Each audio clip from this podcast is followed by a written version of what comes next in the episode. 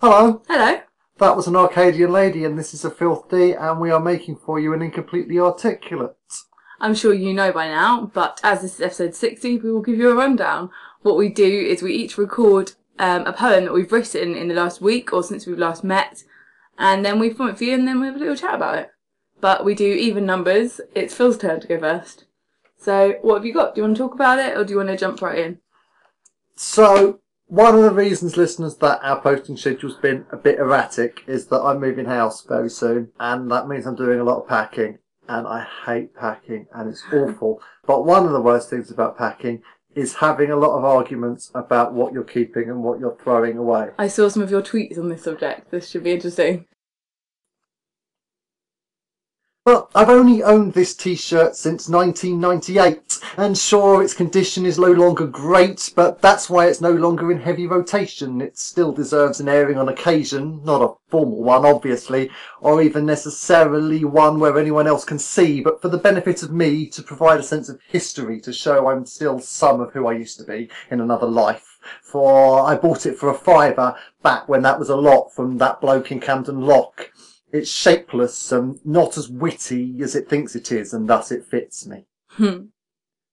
But these are the jeans that actually fit me, and sure they have a slightly ripped knee and a couple of other holes there probably shouldn't be to maintain a sense of decency, but can't you see that that's what the gaffer tape's for? And though that's mangled in the wash, I'm sure that we could look past that, or rather, you know, pretend we can't. She says I earn too much money at my day job to dress this scruffily, and I point out that, like in that adage, I dress for the job that I want and not the one I have. And she gives me that look. So is the job you want bin man or rent boy? I like that a lot. That was really good. How did that sort of come to fruition? Did you sort of go back over your sort of observations via Twitter of what's been going on and then create the poem, or was it just the all in your head? Ah, well, I sort of wanted to find a way of talking about the packing that is taking over all my mind without actually talking about the packing. Yeah. there's that. Uh, and also, I'm weird about clothes. And that's slightly tied into my dysphoria. Yeah. But it's mostly just that, like, I think clothes are good enough long after other people think they're good enough. Okay. Uh, Do you think that's because you think they're good enough for you, or you think they'd be good enough for anyone? So there's a there was a thing in a Charlie Brooker article years ago that I quote at people all the time, Hmm. where he said, uh, "Anyone who spends more than five minutes a week thinking about clothes is wasting their life as surely as the most do nothing heroin addict imaginable." Wow. So, so there are times when I want to to look amazing, but most of the time I just want to look adequate, you know, and vaguely human shaped. Yeah. Sort of like enough to be sort of a non person in public. just you know the clothes are clothes and they they stop you being naked Okay. But they can also make you feel awesome.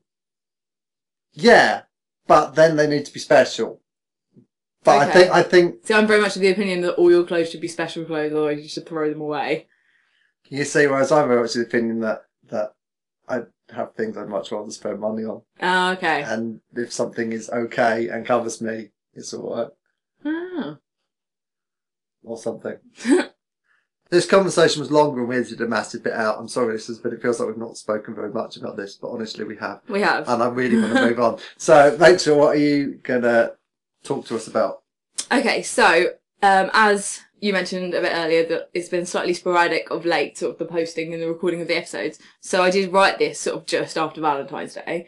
Um, so it's basically it's about it's sort of not about like my relationship or sort of about love in that way, but it's sort of about what being in a relationship has taught me about myself. So love yourself first. Take yourself out for dinner. Listen to yourself talk. Love yourself first. Love others next. Buy gifts that reminded you of them. Tell them if you treasure them. Love others next. Love ideas the most. Explore them and discuss them. Value other people's. Don't forget to value your own. Love others while you love yourself. Now, don't take this the wrong way, Okay? but that is a poem that's written by somebody who's had a lot of therapy. Yeah, it totally is. Yeah. Well, it's completely true.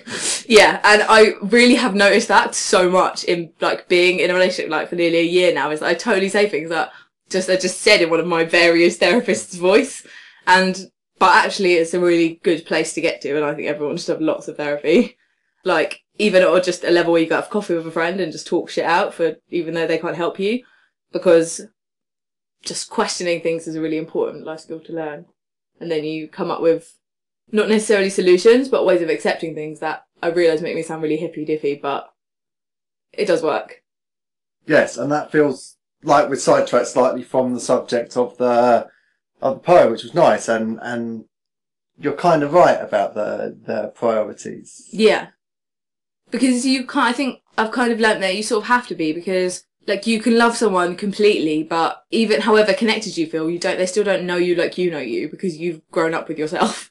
And sometimes you have to take control of, of yourself and just be like, this is what I need right now and not be afraid to say that. And that, and I was to write like, there were some more ideas that sort of made it slightly more hard faced. that were coming out sort of ideas about like saying no doesn't make you a bitch and things like that. And actually just like putting yourself first isn't a bad thing. Even though I always thought it was. But I just thought keep it sweet because it was originally meant to be a Valentine's poem to myself, apparently. But you know, it's also my birthday. It's a very special day of the year for me, so I deserve it. Anything to say about Well, that? like it's weird because I sort of there's a level in which I know what you're saying has truth, Mm. but that's so massively different from the way I internalize things Yeah.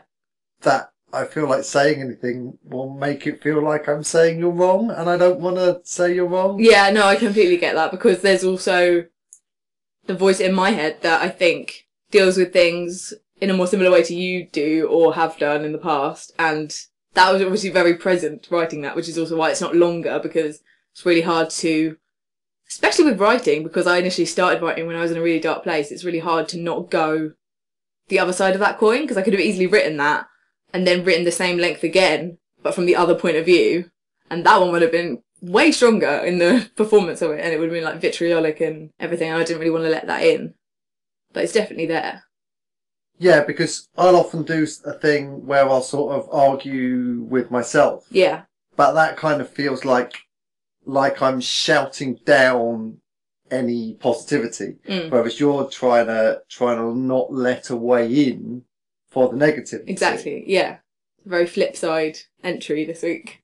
Yeah, and I feel like we've done far too much reflecting on our collective mental health for us to be a particularly listener centric. Yeah. Um, you know, if you didn't really get anything, I'm sure if you go back and listen to some old, if you just listen to a few, then you'll get the kind of ups and downs as well, the way we write and how that reflects how we feel and stuff. Yeah, yeah. Sometimes we're funny Sometimes ish.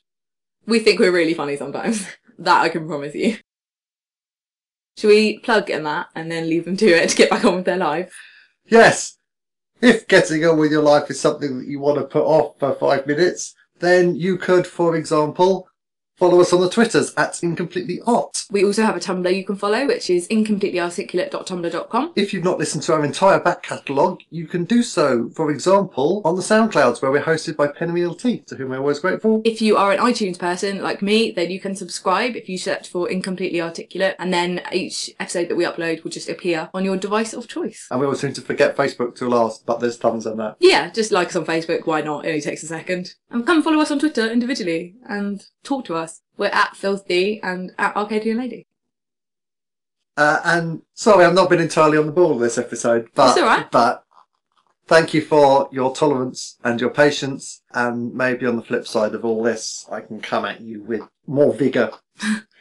We'll leave you with Phil's vigor. Goodbye. Penalty.